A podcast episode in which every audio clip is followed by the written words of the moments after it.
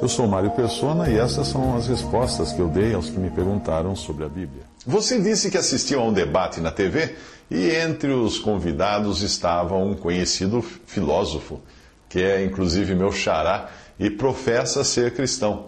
Eles debatiam a existência de Jesus. Falavam que era, que era apenas, teria sido apenas um homem comum, o Jesus histórico, e que a sua fama teria sido criada graças ao apóstolo Paulo cujas cartas teriam sido escritas antes até dos evangelhos.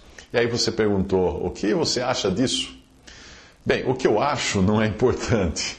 Eu não acho nada. Mas o que a palavra de Deus acha, isto sim é o que importa, o que ela afirma. O fato de as cartas de Paulo terem sido escritas antes dos evangelhos ou depois dos evangelhos, eu não, não saberia dizer exatamente eh, quando elas foram escritas, mas isso não tem grande importância, porque Paulo não conheceu quem Jesus realmente era pelo testemunho dos autores dos evangelhos, mas por revelação. Ele teve um encontro pessoal com Cristo no caminho de Damasco, além de ter sido arrebatado ao terceiro céu. Ele testemunhou que só foi se encontrar com Pedro e Tiago anos depois, anos mais tarde, depois de ter conhecido a Cristo por revelação.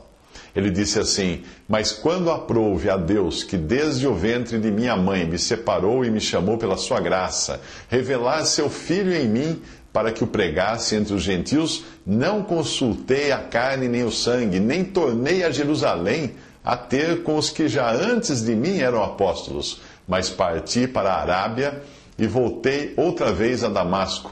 Depois, passados três anos, fui a Jerusalém para ver, para ver a Pedro e fiquei com ele quinze dias. E não via nenhum outro dos apóstolos senão a Tiago, irmão do Senhor. Gálatas 1, de 15 a 19.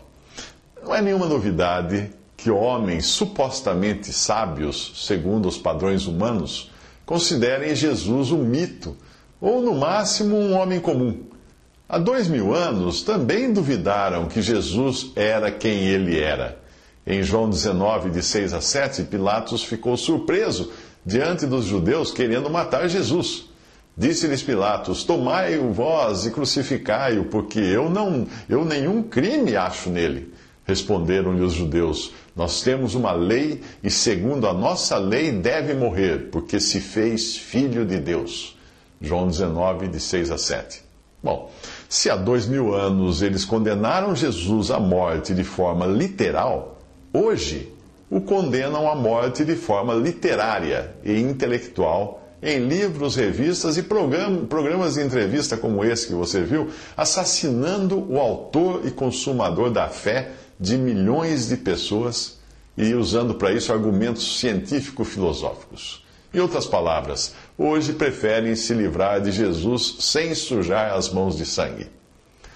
O salmo diz que os reis da terra se levantam e os governos consultam juntamente contra o Senhor e contra o seu ungido, dizendo: Rompamos as suas ataduras, sacudamos de nós as suas cordas.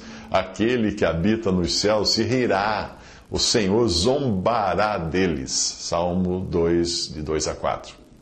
Eu não vi o programa que você mencionou, e geralmente eu pulo programas assim, porque eu não sei de quem foram essas opiniões, já que mais pessoas participavam do debate.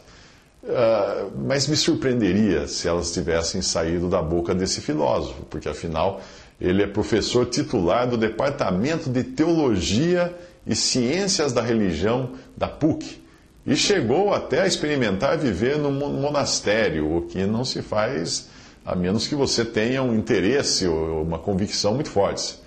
Uh, talvez tenham sido os outros participantes do debate que fizeram essa afirmação. Eu, você saberá dizer melhor do que eu.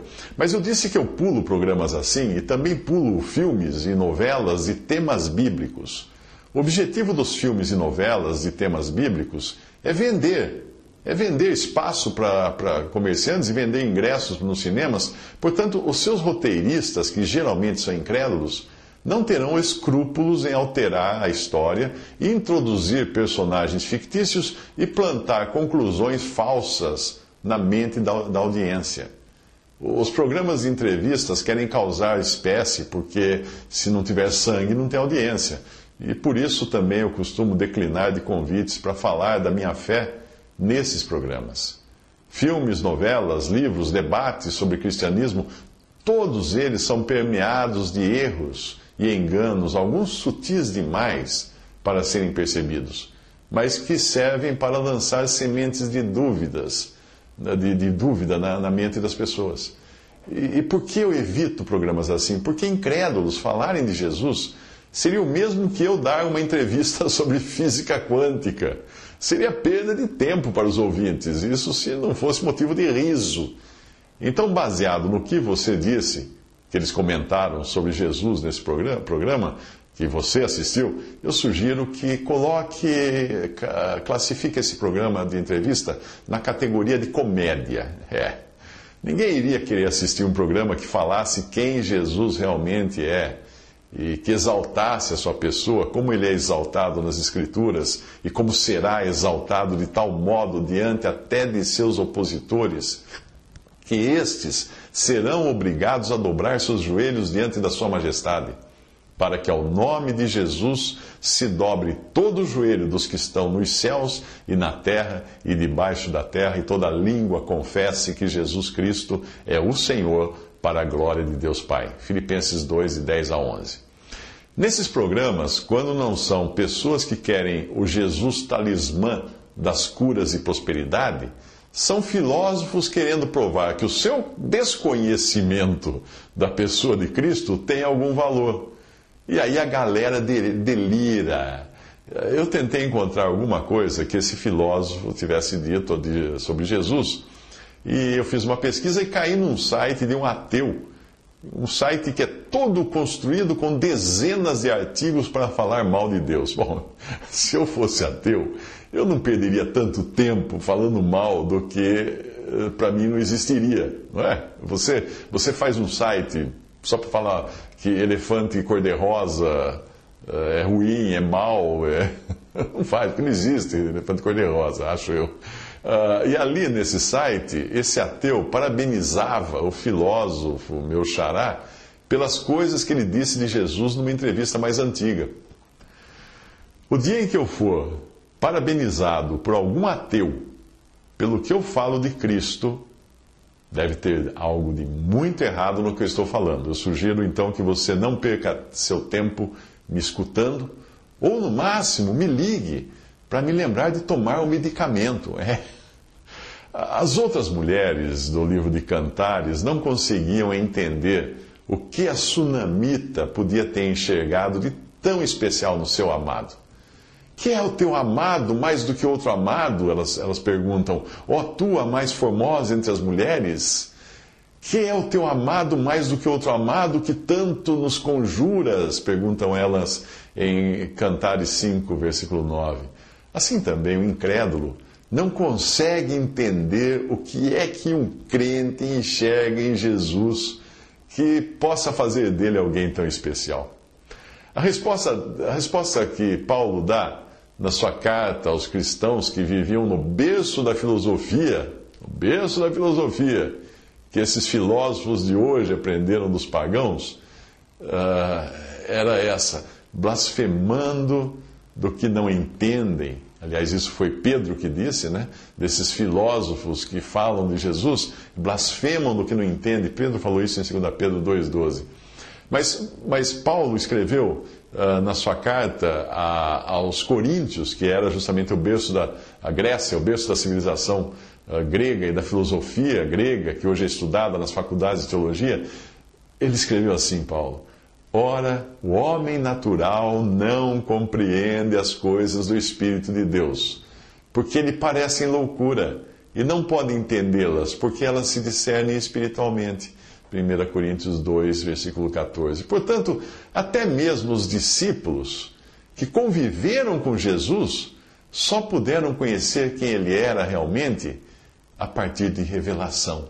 Não pela sua mente carnal, não pela filosofia, não pelo aprendizado uh, normal das escolas. Não, ninguém, ninguém conhece a Jesus dessa maneira. Veja só essa passagem do Evangelho. E chegando Jesus às partes de Cesareia de Filipe, interrogou os seus discípulos, dizendo: Quem dizem os homens ser o filho do homem? E eles disseram: Uns João Batista, outros Elias, outros Jeremias, outros um dos profetas. Portanto, a opinião dos homens para aí. Jesus foi um grande homem, Jesus foi um mártir, Jesus foi um revolucionário, Jesus foi um profeta, Jesus foi um espírito elevado. Só até aí que o incrédulo consegue chegar. Aí disse-lhe Jesus: ah, E vós, quem dizeis que eu sou? E Simão Pedro, respondendo, disse: Tu és o Cristo, o Filho do Deus vivo. E Jesus respondendo disse-lhe: Bem-aventurado és, Simão Barjonas, porque tu não revelou a carne e o sangue, mas meu Pai que está nos céus. Mateus 16, de 13 a 17. Quer ser feliz? Quando algum canal anunciar que incrédulos vão debater sobre Jesus, mude para outro canal. Não vos enganeis, diz a palavra de Deus. As más conversações corrompem os bons costumes. Vigiai justamente e não pequeis, porque alguns ainda não têm o conhecimento de Deus. Escreveu Paulo em 1 Coríntios 15, de 33 a 34. Diante de tamanha pessoa, que é Jesus, diante de quem Tomé exclamou: Senhor meu e Deus meu em João 20, 28, nós deveríamos mesmo é tirar as sandálias, como ele ordenou a Moisés quando lhe apareceu no deserto e disse: Não te chegues para cá, tira os sapatos dos teus pés, porque o lugar em que tu estás é terra santa. Disse mais: Eu sou o Deus de teu pai, o Deus de Abraão, o Deus de Isaac, o Deus de Jacó. E Moisés encobriu o seu rosto, porque temeu olhar para Deus.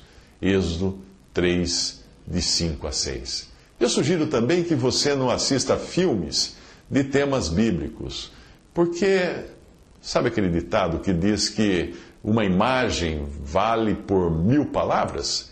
Pois é, não, não, não queira que, que uma imagem criada por cineastas incrédulos possa estragar as mil palavras que você leu na sua Bíblia.